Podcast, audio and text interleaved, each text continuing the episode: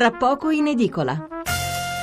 Riprendiamo allora con la lettura dei giornali sulla politica. Allora, intanto va bene, ho la copertina dell'Espresso, ricordo che l'Espresso non lo recensiamo come panorama perché eh, ci hanno detto che siccome il settimanale esce di domenica non hanno intenzione di anticipare il contenuto il venerdì sera, va bene, è una scelta loro e quindi la rispettiamo. Allora, comunque la copertina dell'Espresso, questa ce la mandano, Pagina bianca è il titolo con una matita eh, disegnata. Sarà la campagna elettorale più incerta, tutta da scrivere. Chi sono i leader, quanto pesano gli schieramenti e i blocchi di partenza. Il ministro Marco Minniti avverte: in gioco c'è la credibilità della politica. Il voto non può essere condizionato. Chiede a tutti i partiti di firmare un patto pubblico contro le mafie.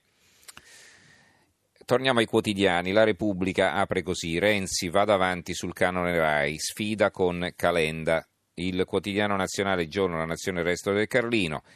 Eh, di Maio eh, concede ancora interviste, dopo la lunga intervista al mattino, adesso qui la troviamo sul quotidiano nazionale. Io Premier con chi ci sta? Intervista Di Maio, alle elezioni puntiamo a essere primi col 40%, ma se necessario cercheremo alleati su programmi chiari, le nostre proposte su pensioni, tasse e povertà. A fianco un altro titolo, scontro sul canone RAI, Renzi vuole abolirlo, Calenda è una presa in giro, alta tensione fra PD e il ministro. Il giornale apre così, eh, Berlusconi vi salverà, tra virgolette. L'ex direttore dell'Economist si pente dopo anni di insulti, cambia il vento. Grillini shock e taglieremo le pensioni a tutti. Cambia il vento in vista delle elezioni, anche chi fino a poco tempo fa criticava aspramente Silvio Berlusconi adesso deve ricredersi, proprio come Bill Emmott, direttore, ex direttore dell'Economist, autore nel 2001 del celebre giudizio Berlusconi è inadatto a guidare il paese, che oggi scrive il Cavaliere salverà l'Italia dai populisti e dal Movimento 5 Stelle. E ancora due punti, aperte virgolette, a 81 anni un maratoneta che ha ammorbidito la sua immagine.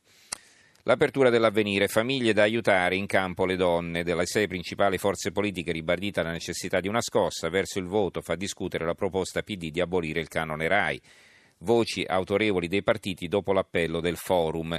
Vengono intervistati Carfagna di Forza Italia, Terzi della Lega, Lombardi 5 Stelle, Santanchè di Fratelli d'Italia, Serracchiani PD e Boldrini di eh, Sinistra e Libertà. Eh, poi abbiamo eh, dunque il Fatto Quotidiano, l'apertura 5 Stelle, la carica dei 15.000, Di Maio e compagni al lavoro per scegliere i migliori e tenere fuori riciclati e inquisiti. Tutti i candidati, movimento sommerso dalle richieste, difficile controllarle tutte sotto il richiamo di un altro servizio all'interno che occupa in realtà le pagine 4 e 5, più che altro è un'inchiesta, intese possibili, sette punti comuni fra 5 Stelle e sinistra.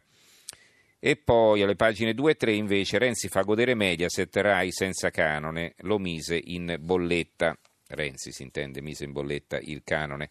Libero di taglio centrale, legge elettorale vi diciamo come funziona, sondaggio sui preferiti nel centro-destra, primo Berlusconi, poi Salvini e Meloni.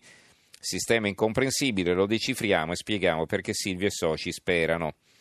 Poi due richiami, il ritratto di Tabacci, il politico cattolico che aiuta l'abortista di Fausto Carioti e poi declino continuo che brutta fine gli ex DC di sinistra di Antonio Socci.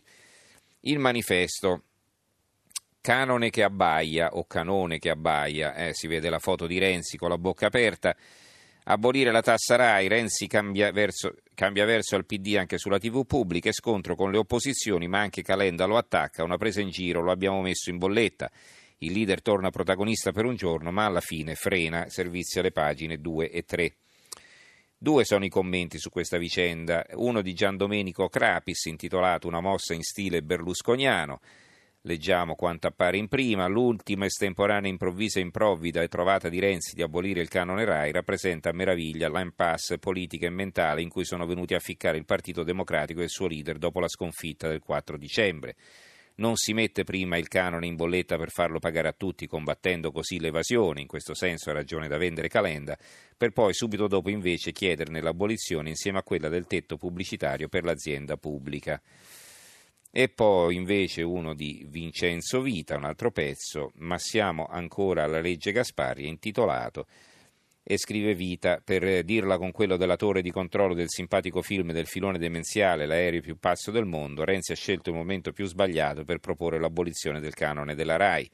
Infatti proprio nelle ultime serate sono stati trasmessi due efficaci esempi di servizio pubblico, le serate di Riccardo Bolle e di Alberto Angela, seguite da un pubblico folto, 22 e 24% di share, con un ascolto stabile e continuo come raramente accade. E ecco, se passasse la sciagurata ipotesi dell'ex Premier, cose del genere sarebbero impensabili. La verità. Collegi Trappola, il PD può bruciare Minniti e Gentiloni, è un pezzo di Luca Telese, poi il fondo di Maurizio Belpietro, la cacciara di Renzi sul canone della RAI. Ad animare Matteo Renzi deve essere la forza della disperazione, non si spiega altrimenti. Eh, dunque, non si spiega altrimenti l'ultima idea del PD di abolire la tassa sulla RAI dopo averla resa obbligatoria nella bolletta della luce eh, appena due anni fa. Il Partito Democratico nei sondaggi è in caduta libera, al punto che dopo una discesa che ha visto passare la percentuale di consensi dal 27 al 23%, in molti stimano che il vero peso del principale partito della sinistra si attesterà intorno al 20%. Al PD non ha fatto bene cavalcare la commissione d'inchiesta sulle banche nella speranza di eh, ritorcere l'indagine contro gli avversari politici, operazione che si è trasformata in un boomerang. Da ultimo non ha certo portato grande popolarità fra gli elettori la mossa eh, di vietare i sacchetti di plastica per imbustare le verdure, rendendo obbligatori il pagamento gli involucri biodegradabili prodotti da una ditta guidata da una frequentatrice della Leopolda. Poi Italia Oggi, Grasso ha un debito di 83.250 euro con il PD, non ha pagato le quote, questa in realtà non è una grande novità, se ne parla da parecchio tempo e Grasso ha fatto capire che non ha alcuna intenzione di pagare. Poi eliminazione canone, truffa elettorale e l'opinione che apre così.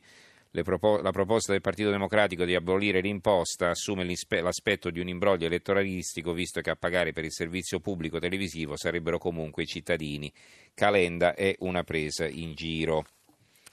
Il foglio, carta segreta di Mattarella per il 4 marzo, un pezzo di Claudio Cerasi, il direttore, come prepararsi bene allo scenario di un'elezione senza vincitori. Ecco lo schema a tre punti su cui scommettono al Quirinale Gentiloni, Berlusconi, Grasso, vaccino possibile contro i populismi e le tentazioni anti-europeiste. Il dubbio, ma la lista Bonino non rappresenta il Partito Radicale, è un pezzo firmato da Walter Veceglio storica figura dei radicali, anche un collega qui della RAI, e eh, che dimostra insomma, che il partito non è che sia tanto unito. Il mattino di Napoli, RAI senza canone, duello PD Calenda, Lazio e Lombardia si vota a marzo, il ministro contro la proposta Renzi. Se la tattica finisce nelle urne, l'analisi di Oscar Giannino e a fianco un'altra di Luca Ricolfi politici sordi alla voce del Quirinale. Eh, non vi leggo le prime 3-4 righe che appunto vediamo qui in prima, pubblicate in prima perché non danno senso del contenuto. E poi ancora eh, il secolo XIX. Sondaggi, cresce il vantaggio del centrodestra, la simulazione al Senato mancano 20 seggi alla maggioranza assoluta. Abolizione del canone Rice contro PD Calenda il Cavaliere Grigio e il Buongiorno di Mattia Feltri, che ritroviamo anche sulla stampa. Sono trascorsi 17 anni, ma è difficile dimenticare la copertina del 2001 con cui l'Economist dichiarò Silvio Berlusconi unfit to lead Italy, inadatto a guidare l'Italia. Il direttore era Bill Emmott, ora editorialista dello stesso Economist. 17 anni dopo, sempre sull'Economist, Bill Emmott scrive che Berlusconi può essere il salvatore politico del nostro paese dovesse prevalere lui, se ne ricaverebbero una stabilità e una responsabilità decisamente superiori a quelle garantite da Luigi Di Maio. Lo aveva già detto più o meno così Eugenio Scalfari, due fra i più inflessibili avversari del berlusconismo, si ritrovano quasi a diventarne sostenitori dopo tante battaglie condotte a fianco del più inesorabile giustizialismo e proprio adesso che Berlusconi è incandidabile, condannato in via definitiva per frode fiscale. Soltanto che ora ci sono i 5 Stelle che allo stesso tempo fanno sognare e fanno paura. A prima vista sembrerebbe curioso che Berlusconi, incredibilmente sostenuto dall'establishment più prestigioso, sia attorno al 15-16%, una specie di miracolo vista la qualità politica prodotta da Forza Italia nell'ultimo decennio, ma comunque il minimo storico, lontanissimo dal 20%, sempre abbondantemente superato anche nel 2013 in coda a una legislatura drammatica. E invece l'interesse di Emot e di Scalfari e il disinteresse degli elettori si tengono per mano. A differenza dei grillini, Berlusconi non fa più paura e nemmeno fa sognare. Il giornale di Sicilia. Il PD propone l'abolizione del canone ed è subito scontro. La Sicilia, canone Rai, altra tempesta sulla campagna elettorale, l'iter tra governo e Dem. L'Arena di Verona apre così, stop al canone Rai e scontro. Eh, il PD propone di abolirlo, il ministro Calenda ribatte, sarebbe una presa in giro. E poi eh, la nuova di Venezia di Mestre. Sul canone Rai PD si scontra con Calenda, Renzi frena e qui sul, sull'Adige un'altra intervista a Di Maio, autonomia, un modello, Di Maio 5 Stelle, patto con artigiani e cooperazione, il candidato Premier porterò un Trentino al governo e il vicepresidente Olivi del PD eh, risponde mi candido. Va bene, allora eh, ci fermiamo qui con la lettura dei quotidiani sulla ampia pagina politica che poi è l'unica notizia che ritroviamo eh, in prima un po' su tutti i giornali. Per il resto, come detto, molte notizie in ordine sparso.